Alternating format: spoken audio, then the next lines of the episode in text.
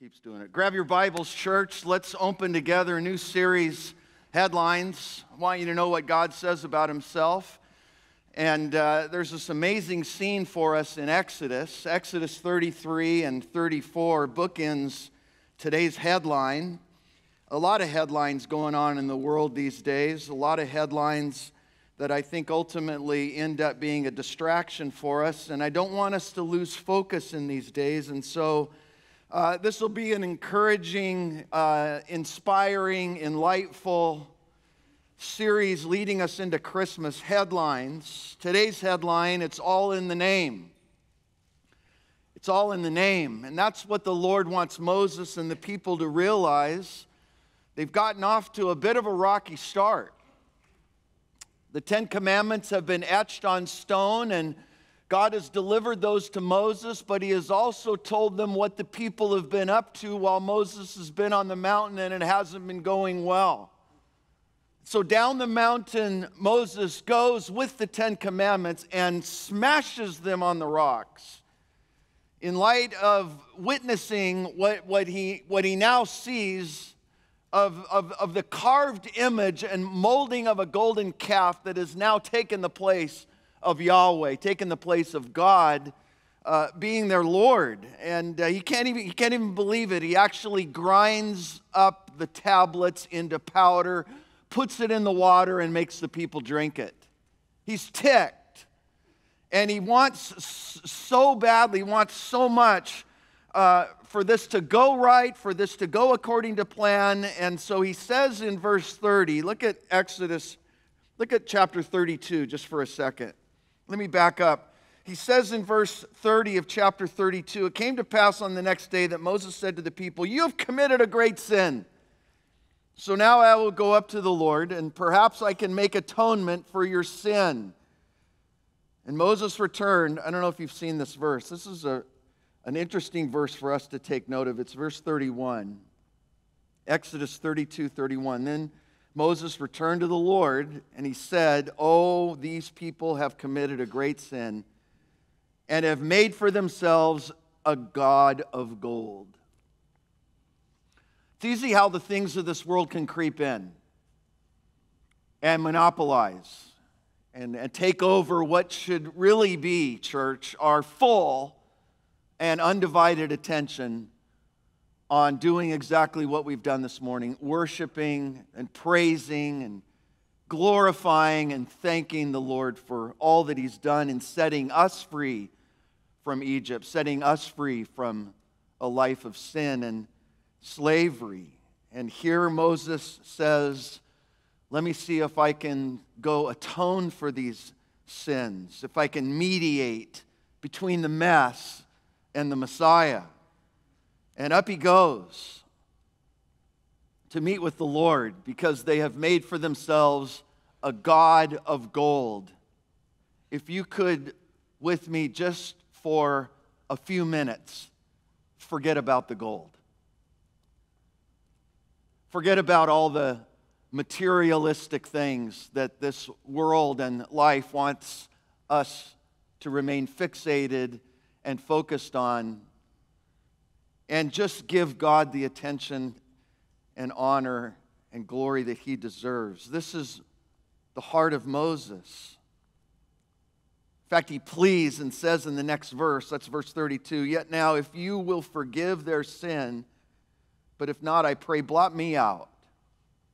So he puts him, himself there in the middle. Blot me out of your book. And the Lord said to Moses, Whoever sinned against me, I will, I will blot him out of my book. That's a wake up call. And he says this He says, Therefore, go and lead the people to the place of which I have spoken to you, and behold, my angel. Now, now we're studying the life and ministry of Jesus through the Gospels in our midweeks. And um, rolling out beautifully, enjoying this. We're going to get into Christmas here before you know it. But that's not the first appearance of Jesus, this baby in Bethlehem. Here, Jesus, this angel, my angel, capital A. It's a theophany, a, an appearance of Jesus in the Old Testament. Don't just give credit to the cloud. It's not the cloud that led them or the pillar of fire at night. It's the angel of the Lord. My angel, look what it says. My angel will go before you. Nevertheless, in the day when I visit for punishment, I will visit punishment upon them for their sin. And so the Lord plagued the people because of what they had done with the calf which Aaron had made. And that sets up now this moment in Moses' life of really getting to know God. And I love what chapter 33 says as he now goes back up onto the mountain to receive a second set of the Ten Commandments. Same laws, nothing's changed, but a second set. And, and, and as he goes, look at verse 10, chapter 33, verse 10. All the people saw the pillar of the cloud standing at the tabernacle door, and all the people rose and worshiped, and each man in his tent in his door. And the Lord spoke to Moses face to face. Look at this, I love this. As a man speaks to his friend. That's beautiful. Shows you the heart of God desiring very much to have a relationship with us. He spoke to Moses face to face as a man speaks to his friend. Beautiful. And then it just rolls out this absolutely miraculous picture of grace that God offers to Moses and the people here in this, in this little segment of time between the first set of tablets and the second set. And this is heavy on my heart to just sort of allow for what Moses experiences to be our experience and not to miss it by all of the distractions in our lives to be that intimate with the Lord, to be able to speak with Him as a man speaks to his friend. He would return to the camp, but his servant Joshua, the son of Nun, a young man, did not depart from the tabernacle. And so Moses said to the Lord, See, you say to me, Bring up this people, but you have not let me know whom you will send with me, and yet you have said, I know you by name and you have found grace in my sight. Now, therefore, I pray. If I have found grace in your sight, then show me now your way. This is a beautiful prayer. This should be our prayer, prayer for our families. If I have found grace in your sight, show me now your way, that I may know you and that I might find grace in your sight. And consider that this nation is your people. Boy, America needs that verse. Going into this election season and seeing all that is before us, before the school districts. What a prayer that, that, that, that he prays. If, if, I, if I have found grace in your sight, Lord, then now show me your way that I may know you. That's what Paul, that's what Paul says. That I may know you, Paul says. The Apostle Paul says, that I may know you and the power of your resurrection.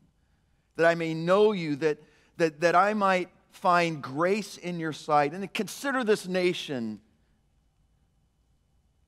to be a nation of your people. God answers that prayer beautifully. Look at it with me. You got it? You got it? Say, got it. Look at verse 14. He said, My presence will go with you and I will give you rest. My presence will go with you, and I will give you rest. There's a headline. He said to him, If your presence doesn't go with us, then we don't want to budge. We're not going to move. We're not going to take a step. If your presence does not go with us, then don't bring us up from here. For how then will it be known that we're your people or that we have found grace in your sight, except you go with us? And so we shall be separate, your people and I, from all the people that are upon the face of the earth. And so the Lord said to Moses, I will, I will also do this thing that you have spoken, for you have found grace in my sight, and I know you by name. Can you say that this morning? Say that that's the case? That you have found grace and God knows you by name. Is that beautiful? It's absolutely beautiful. Moses pushes it a little bit in verse 18, doesn't he? He's like, Show me your glory. And he said, Well, um, this is verse 19. I, I will make all my goodness pass before you, and I'll proclaim the name of the Lord before you.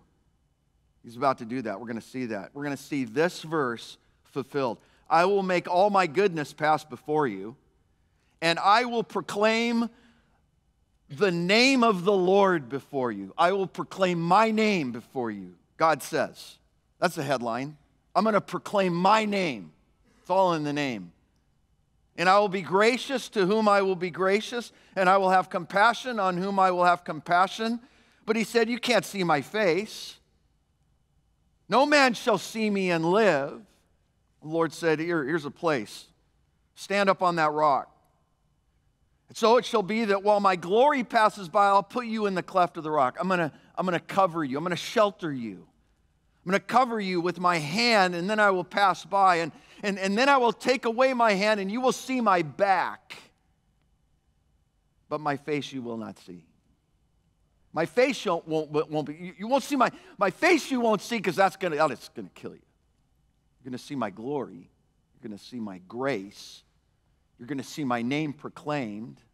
You're going to see me shelter you and, and, and, and, and hover over you and, and, and protect you in the cleft of the rock. I'm going to take my hand away for a second. You'll see my back. But my face you won't see because I don't want you dead. I want you wiped out. And so the Lord said this to Moses cut the two tablets of stone again, like you had, like the first ones, and I'll, I'll write on them. Here's God. I'll write on them I will write on the tablets the words that were on the first tablets that you broke. So I want you to be ready. Be ready in the morning and, and, and come up in the morning to the mount, Mount Sinai, and present yourself to me there on top of the mountain. No man's to come with you, and no animals are to touch the mountain, no herds or flocks. So he cut the two tablets of stone like the first two, and Moses rose early in the morning. He went up on the Mount, Mount Sinai, and the Lord had commanded him to go, and he took the he, he took in his hand the two tablets of stone. So the Lord descends. Look at this. Descends in a cloud. This is Hurricane Yahweh. Here we go. He comes down in this massive thunder cloud, stands with him there, and proclaimed the name of the Lord. That's exactly what he said he would do up in verse 19. He proclaims the name of the Lord, and he said, the Lord said, he passes before him, and he says this. Here it is, verse 6. Look at this. The Lord, the Lord God, the Lord. It's all in the name. The Lord, the Lord God. Yahweh, Yahweh, Elohim. The Lord. The Lord God, merciful. That's the first thing he wants Moses to know. It's a little headline between the rolling out of the tablets. Here's how I want you to live. Here's the commandments that I want you to follow. And here's who they're from. They're from Yahweh, Yahweh. They're from the Lord God Almighty. I am that I am. And the first thing he wants the people to know is that he's merciful. He could have said, Yahweh, Yahweh, all powerful. That would have made sense. Uh, Yahweh, Yahweh, all holy. That would have made total sense. Yahweh, Yahweh, They have just royally screwed up. They've been having the time of their lives in this crazy, naked orgy and development. Listen, we don't mold God, God molds us. And they've been molding this God into their image with all of their fine Egyptian jewelry that they have taken off. And God very easily could have said, Yahweh, Yahweh, all powerful, all holy, righteous. No, he says, even in the midst of their mess, he says, This is the first thing I want them to know about me. I'm a merciful God. Yahweh, Yahweh. You ought to be happy about this this morning. Merciful and gracious, long suffering and abounding in goodness and truth. Those are headlines. Those are headlines that God says about himself that I think we as people need to rejoice in and, and, and, and celebrate and not scoot to the side or think that there are more important things on our agenda than this because there is not. Other than knowing Him and knowing His nature and, and knowing His headlines, what, what, what He writes about Himself merciful and gracious and long suffering and abounding in goodness and, and truth and keeping mercy for thousands and forgiving. Look at this. Look at this heart of God, you guys. Look at this God who wants to be your friend. This God who wants to extend to you in the mess, mess of, of, of all the, the, the world and what we're living for right now as a society. He wants to show himself in your life as the one who is merciful and gracious and long suffering and abounding in goodness. But you better not just take that for, for, for granted. Can't just take that for granted. He's forgiving. Look at, look at look what he's forgiving. Look at verse 7. Forgiving iniquity and transgression and sin. But by no means clearing the guilty. You're like, what? Put the brakes on. What? Oh, it was really good. It's like my new favorite verse until you got by no means clearing the guilty. Like, like you're like curveball. What? What? How did that get? By no means clear. Where'd the mercy go? Thought he was merciful thought he was gracious, thought he was long suffering, by no means clearing the guilty, visiting the iniquity of the fathers upon the children and the children's children to the third and the fourth generation? What? Sounds like God's holding a grudge. Am I going to pay for dad's sins? Is that what he means? So Moses made haste and he bowed his head towards the earth and he worshiped. He worshiped this God who has now made himself known. Made himself known. This is the announcement of all announcements. This is extra, extra. Read all about it. This is Yahweh, Yahweh. Merciful and gracious and long suffering, and don't mess with me. I'm going to clear your sin. I'll forgive you of your mistakes, but there are limits. So he answers. He answers Moses on behalf of the nation, on behalf of the people. And his answers are exactly how he wants to be known. And that just rings true in my heart as a, a much needed series. That if we're going to serve this God, we ought to know this God. If we're going to trust this God, we ought to know this God. If we're going to spend eternity in heaven with this God, we ought to know this God. Here's some quotes. I love this quote. Look what uh, Tozer says. A.W. Tozer has this amazing thought to which he, um, he just has a way of putting this together. I love, I love this guy, one of my favorites. He says, It's simply not enough to know about God. Come on, gang, church, listen, lean into this. This is so good. It's not just not, it's not enough to know about him, okay?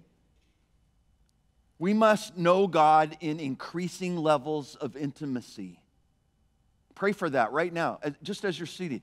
Just, just pray pray for a deeper level of intimacy with the Lord. It's not enough to know about Him. This is what's happening to Moses. This is the experience of Moses and, and the people in Exodus chapter 34 to know God in increasing levels of intimacy that lifts us up above all reason into a world of adoration and worship and praise. What a thought. What, what a great idea for us to embrace and apply to our lives. Luther puts it this way look what Luther says the most damnable, destructive heresy that's ever plagued the mind of man is this thought, is this notion that somehow he can make himself good enough to deserve to live forever with a holy and righteous God. That's the crazy thought, is that I'm good enough. I ain't good enough. They weren't good enough. You're not good enough. You need a God who's a God, first and foremost, out of the gate, calling himself merciful. Merciful and gracious. What's the difference next weekend? What's the difference? It's the difference between us together realizing that even on our best day, our righteousness is filthy rags, that we need a, we need a Savior, we need, we need a mediator, we need one who can uh, step in and, uh, and, and atone for our mistakes and shortcomings. This notion, this idea that, that there would be anything in us good enough to deserve to live forever with an all holy and righteous God. Lewis puts it like this Lewis says, The great thing to remember is that though our feelings come and go, his love for us does not. That's one thing we will learn in this headline series about the nature of God is that his nature is unchangeable.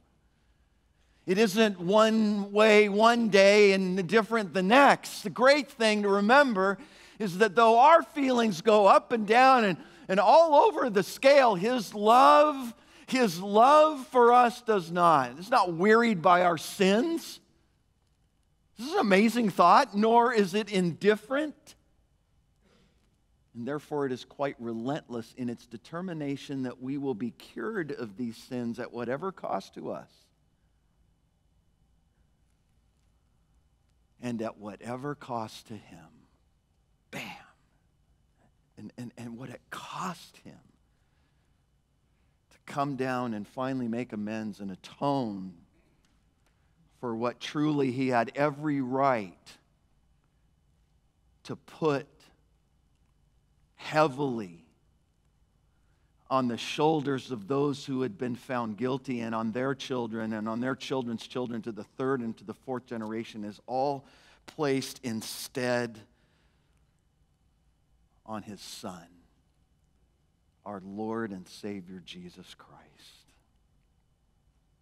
This was the John 3:16 passage before the New Testament ever came along. It was Exodus 34. Yahweh, Yahweh.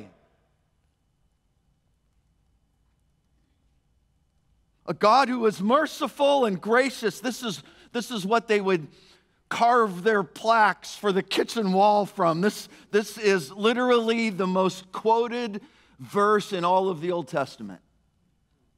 The most quoted, the most replayed of all scriptures in the Old Testament. This passage before us. And so I think worthy of, of some time and attention.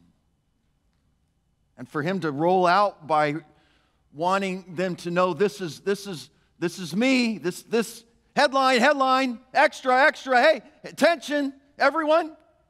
Yahweh, Yahweh. What, what, what do you know about that name? Because there's a lot of names that God could have ended up calling himself. In fact, if you did a Google search on that, you, you, you would find that you know, he could have called himself uh, the, the Good Shepherd. We know that is a name about, about God, right? The, the bright and morning star. He could have called himself the Alpha, the Omega. He could have called himself the Lily of the Valley. There's 950 names of God. He chooses this one because this is the most sacred Yahweh. He chooses this one and he says it twice because not only is it the most sacred, it's the most personal. and then would be used 7,000 times. Is that incredible? Seven's the number of completion, seven's the number of perfection. 7,000 times. Yahweh. This isn't the first usage of it, but it, but it is to the same recipient. Was actually Moses at the burning bush. Turn there with me just for a second. I know you're familiar with it, but in Exodus chapter 3 is the first rollout of this name, this headline, Yahweh. And it's in the midst of Moses saying, You know, if you really want me to go and do this, which I really can't quite comprehend since I stutter, since I'm really not a born leader, since I got all of these reasons to which we have studied and looked at in previous messages, ultimately he sort of boils it down and says, If I am going to go, it would probably be good for me to know your name. Who am I supposed to say sent me? To which then the Lord replies in Exodus 3 and says in verse 14, And God said to Moses, I am who I am, Yahweh. First appearance of the word in Scripture, there at the burning bush. That's what it means. I am that I am. I am Yahweh. That I am Yahweh. Yahweh, Yahweh. I am who I am. And thus you shall say to the children of Israel, I am, Yahweh has sent me to you. I am who I am, Yahweh, Yahweh. Moreover, God said to Moses, now this is an important part of the story. Sometimes we stop reading too soon.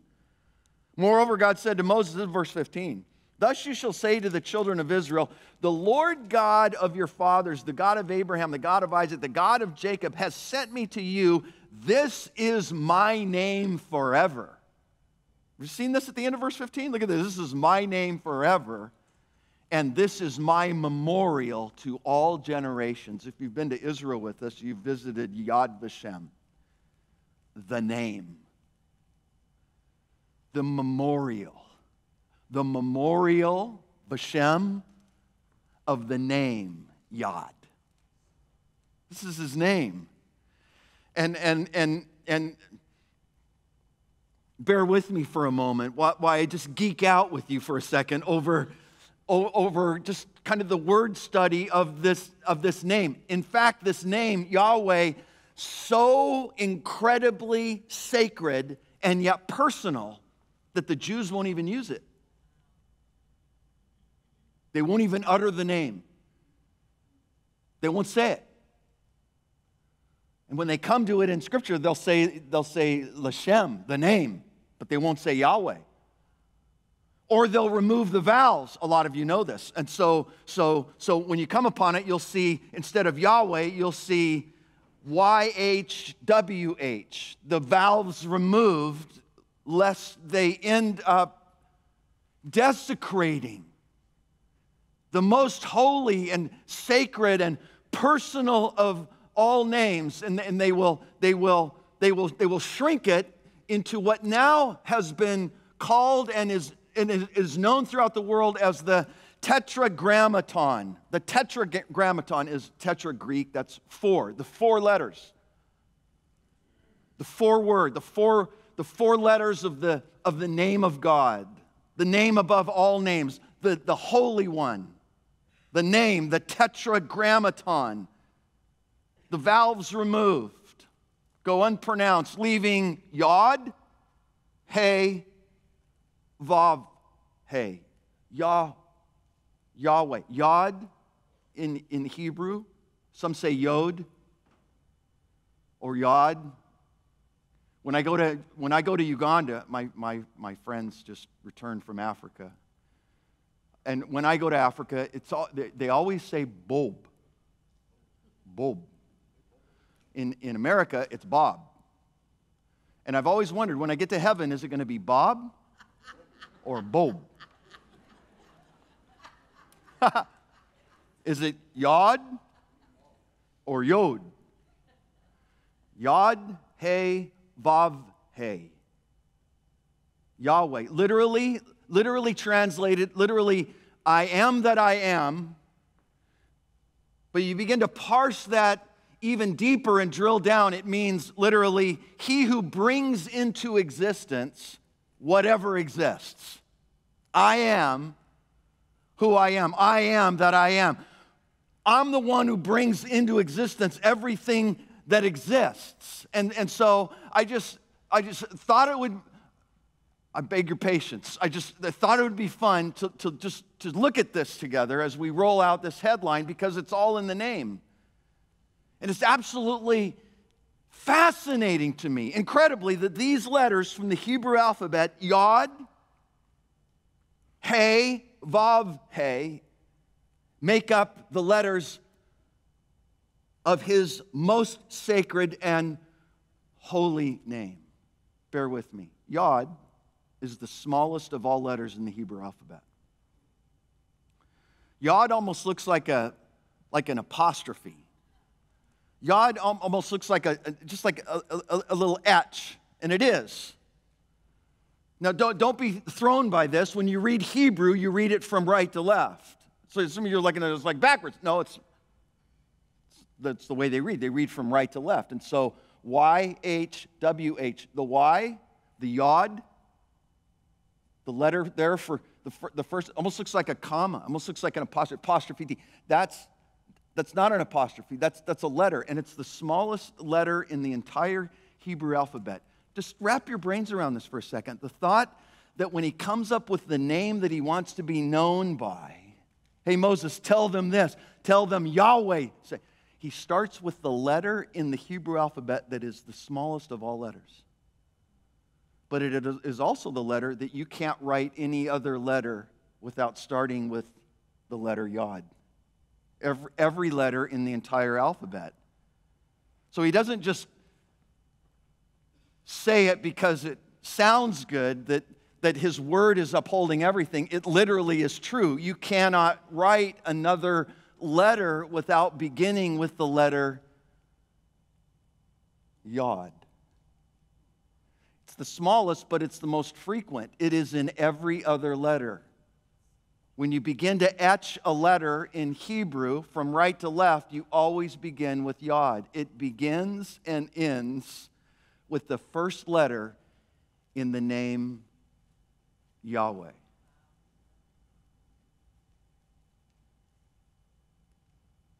Come on. You're like, pick my brain up off the.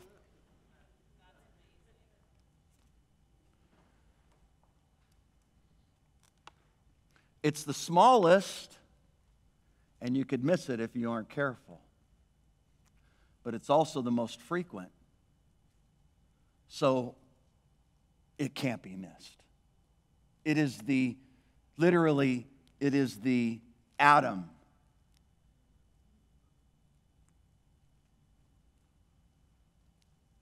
of the alphabet. It is the jot to which Jesus would speak of that heaven and earth are going to pass away. My word will not pass away. My word, my yod. Not even the jot or the tittle, the, the, the small dotting of the I, the, the, the smallest little letter that looks like an apostrophe will be left out. It's the geometry of creation. It is the initial etch that is found in the formation of, of every letter, and it is the first letter in the name of God.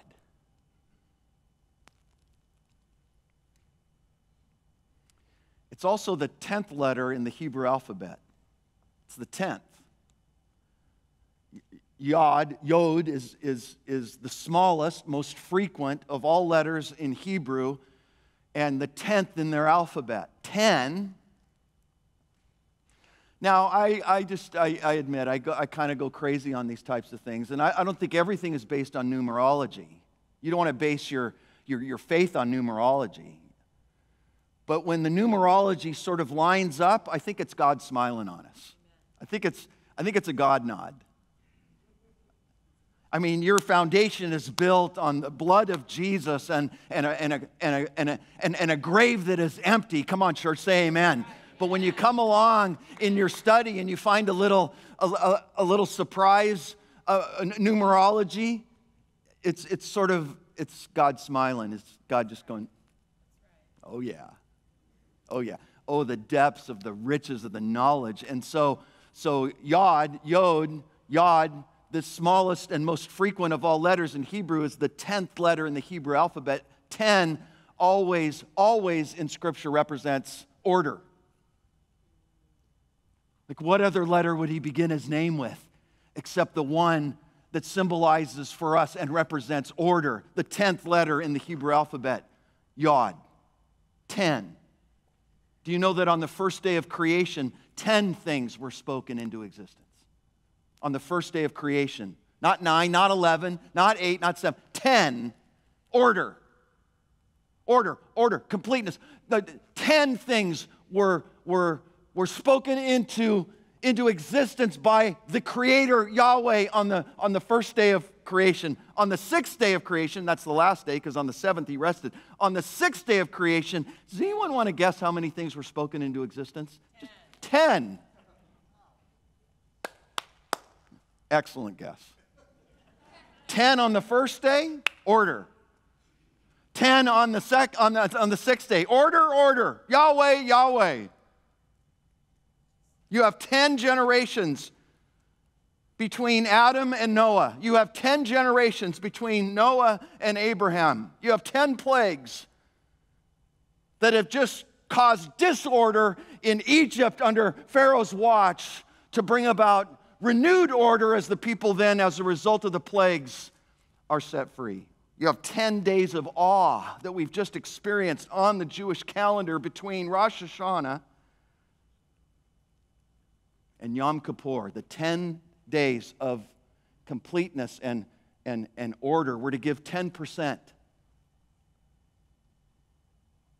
tithe, in ordering our finances and putting the Lord first. Do you realize that when the people would choose for themselves a lamb to be slain for the Passover, the Passover lamb, do you realize that the lamb was chosen by the people on the 10th day of the month?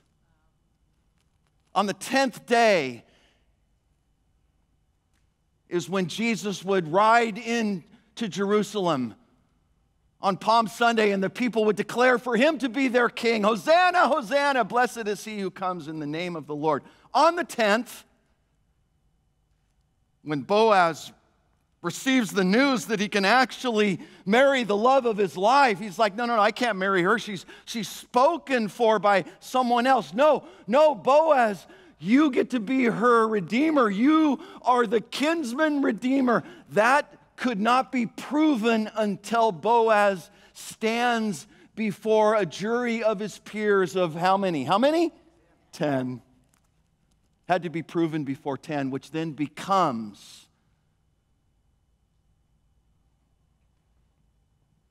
which becomes the authority of any synagogue being established. It cannot be established until there are 10 men over the age of 13. It is the number of order.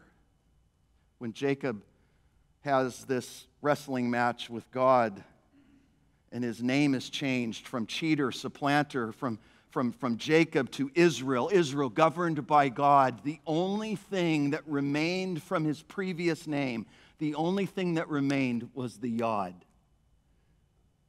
Was the little smallest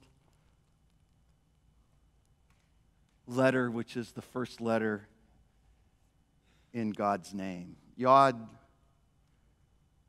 doesn't mean 10 because you have 10 fingers and 10 toes.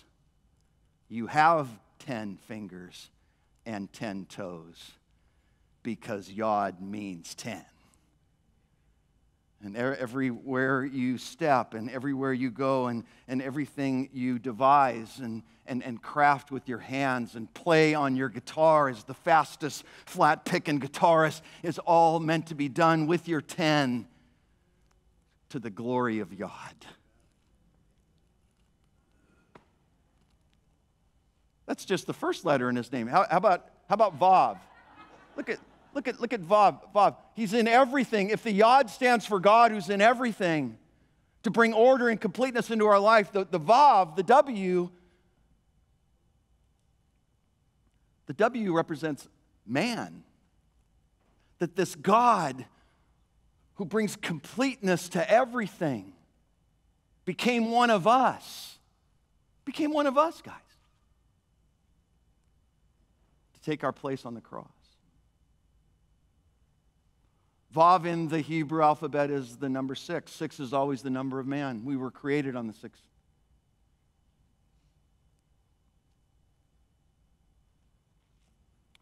And that little letter in Hebrew looks like a spike. The W letter, the Vav letter. YHWH. Looks like a spike. It literally means spike. When the tabernacle was fastened, incidentally, when the tabernacle was built, there were 10 pillars, order and completeness, and each pillar was secured to the ground with a spike. And, and, literally, the word for spike that the tabernacle was secured to the ground with was the Vav from God's name. For he is the one, the only one who fastens us. As he took our place and was fastened to a cross to bear the punishment of our sins, he is the only one who now secures us to the tabernacle. It's in his name, it's all in the name. The fastener. Oh, the fastener of our, of our salvation that is made available to us only, only one way it's made available to us by grace. And that word is not used once but twice in his name Yod He Vav He, Yahweh, a God who is in everything and in everything by grace, who became one of us, suffered the penalty of our sins when he was fastened to the cross, which was the outpouring again of his grace. All represented for us in the letters that make up his name. Have you ever seen this before? I mean, I, I, I, sort of feel like I'm at that age in life where I'm, I'm wanting to sort of check some boxes and say, okay, we finally did the Samaria series that I've always wanted to do that I've never heard anyone preach. And have we really spent some time getting to know our God? So let's do that. And here is what his name for us represents, and, and, and, and here's what it means. And, and, and, and, and for hey, hey, hey is the Hebrew word that represents grace. Hey! Grace.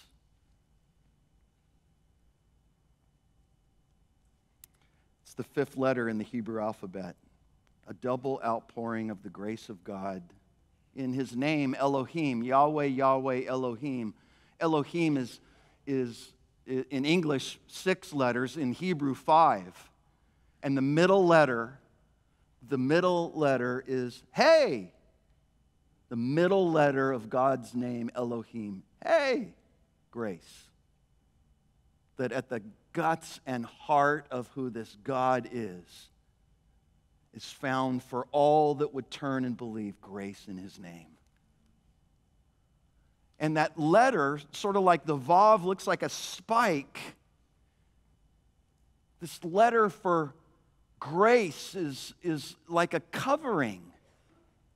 It's like a hut. It's like a shelter that we come into and out of the storms of life. And that is the grace that that, that, that God has for us. In His name, Elohim is this picture of His grace. And not once but twice in His name does, does this appear grace upon grace, as we're told in Scripture.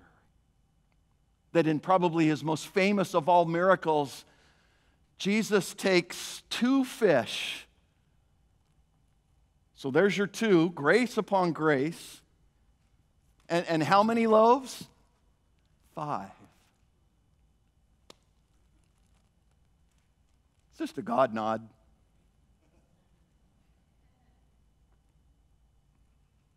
To which then would be the outpouring of the blessing of a miraculous meal that feeds 5,000.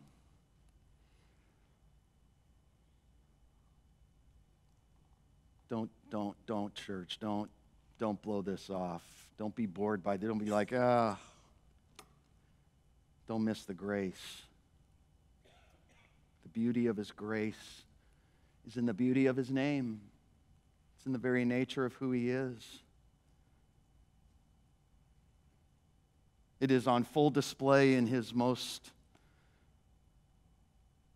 well known and popular of miraculous events in his ministry. Do you remember the grace that's bestowed upon Benjamin? Look at, look at Genesis real quick as we, as we wrap this up. In Genesis chapter 43, you have this reunion of Joseph and his brothers. He's been waiting for decades, he's been waiting for so long. And, and um, finally, he has this lunch set up for him at his house. And, and and Joseph's brothers are taken over there to his house, and, and uh, he still hasn't revealed to them that he's Joseph. He's still kind of keeping that under wraps. He's all dressed up in his Halloween Egyptian costume, right? And, and, and, and he's having a hard time holding it back. And in chapter 43, look at verse 29. I love this. He lifted up his eyes and he saw his brother Benjamin, his mother's son. Does it say that in your Bible? Does that, is that his mother's son? That means they had the same mom. These, these two brothers were the two brothers born of Rachel. The rest from Leah and other girlfriends of Jacob along the way, but these two stand out as the only two that were born to Jacob from the love of his life, from, from Rachel. And Joseph's been waiting to see Benjamin for what seems like forever. And he's like, Is this, Benjamin, is this my mom's other son? Is this my true brother? Is this your younger brother of whom you spoke to me? And they said, Yeah, it is. And, and he says, God be gracious to you grace of God. The grace of God. And he just he can't he kind of can't just can't hold back the tears and and uh, look at this verse 30 just, just look at the emotion of this his heart yearned for his brother and joseph made haste and he sought somewhere where he could weep where he could just let let it out i mean all this pent up emotion i mean being thrown into a pit and being thrown into jail and doing stuff that he he, he, he didn't do, that he was he was, he was lied about, and it's like all of that just comes out here, and, and, and, and, and he weeps. He went into his chamber and he wept there, and, he, and, and then look at verse 31. He washed his face and kind of straightened out his little Egyptian headgear and everything, and got, got himself back together, came back out, restrained himself, and said, Okay, serve the meal, serve the bread, all right? And they set him in place by himself and, and, and them by themselves, and and the Egyptians ate um, by themselves because the Egyptians couldn't eat food. Like, yeah, yeah, yeah, yeah, yeah. Hebrews, abomination, okay, whatever. And, and, and, and then he, and, and they sat before him. First, look at this. Okay, you pecking order here going down. You got, they sat before him, the firstborn according to his birthright, the youngest according to his youth. The Egyptians over there at the, at the small Thanksgiving table because it's abomination for them to. And, and then he took servings, verse 34. Don't miss this. He took servings to them before them, but Benjamin's serving was five times as much as any of theirs. Five. What would you learn today? Five's the number of grace. Grace. And it shows up twice in his name. And we are now living in the age of grace. We are a generation of grace. Don't miss, don't miss the grace of God. Don't miss the grace of God that is then given to Saul of Tarsus, the most religious guy you could ever possibly imagine meeting, who is now on the road to Damascus to go and wipe out this movement known as Christianity, is stopped in his tracks and knocked off his horse and blinded by the light to come to a converting moment of now accepting Jesus Christ as his Lord and Savior, and then goes and shares a message of the gospel of grace to the Gentile world. And oh, by the way, by the way, Paul was from the tribe of Benjamin. Take that home, Mirror Creep. From the tribe of grace, from the tribe of Benjamin. It's all in the name. And you unpack the very letters of the name of God, and you will find that He is in everything. And everything exists that exists because of Him and by His grace. And then He comes and steps into our world and takes our place with the very spikes to which are in His name, so that there can be the outpouring of grace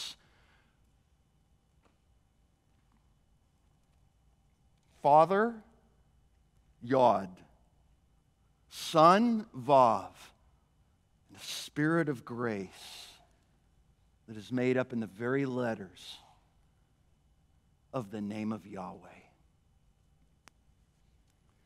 A couple other thoughts as we wrap up. His, his nature is eternal, he's always been, he's not going anywhere. But by his grace, he is sparing you and I by his long suffering that we would cash in and be the recipients now on his grace and mercy to which he lovingly continues to extend. His nature is eternal. I am that I am. It's in my very name, Yahweh, Yahweh. But his, his, his nurture for us is personal. His nature is eternal, but his nurture is personal. He's like, I want to be your friend like I was Moses' friend. I want to shelter and cover you in my grace as I sheltered and covered him. In Psalm 19, it says, The heavens declare the glory of God, but the heavens aren't declaring Yahweh. They're declaring Elohim. It's less personal. The most sacred and personal name is then saved for later in Psalm 19, where, where, where it says, well, What is man that you are mindful of? Because he wants to not only be one who is true to his nature as being eternal, but true to his nurture of being your personal, closest, best ally and friend. His nearness, in other words, his nearness is interactive. He has absolutely no obligation whatsoever to be near. But he chooses to be with us. He says, I will never leave you. I will never forsake you. I am I'm, I'm with you. I am for you. Greater is he that is in you than he that is in the world. He, he, he wants to be interactive in all of the challenges to which you find yourself faced with even in this very moment, no obligation to do so, and yet this is his nature, both eternal, his nurture personal, and his nearness to be interactive in it all. Get this, get this headline. He never changes. He's not going to be different tomorrow. He is the same yesterday. Come on. Today and forever. Get this, get this headline. He's not like you. Quit trying to limit him to become like you. He's not like you. He says to us, jot this down Psalm 50, verse 21. He says, Memo, I ain't like you. And yet he becomes one of us. You know why? Here's a headline because neglect is not in his vocabulary. That is so awesome about our God that He'll never neglect. He'll never leave you abandoned. He will never forget. He will, listen, He is the name above all names. I don't know how else to say it, but it is all there for you and I to unpack and discover in the grace of His name. Do you realize that the fifth time that the name Noah shows up in the Bible is the moment that Noah finds grace in the eyes of God. The fifth time.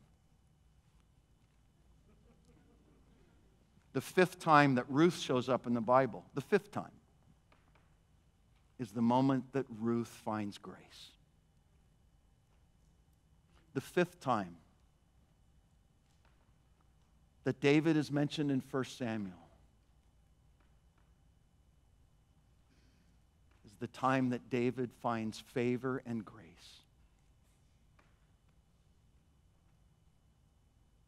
This is our God. And He's not your man upstairs. He's not your guy. He's not your dude. He's not your Santa, and He's not your servant. He's not in a box. He is the Lord of heaven and earth. He is King of kings and Lord of lords, and He deserves all the glory, you guys. He deserves for you and I to give Him our praise and to give Him our lives. And as Dennis came out and sang, we ought to do that together.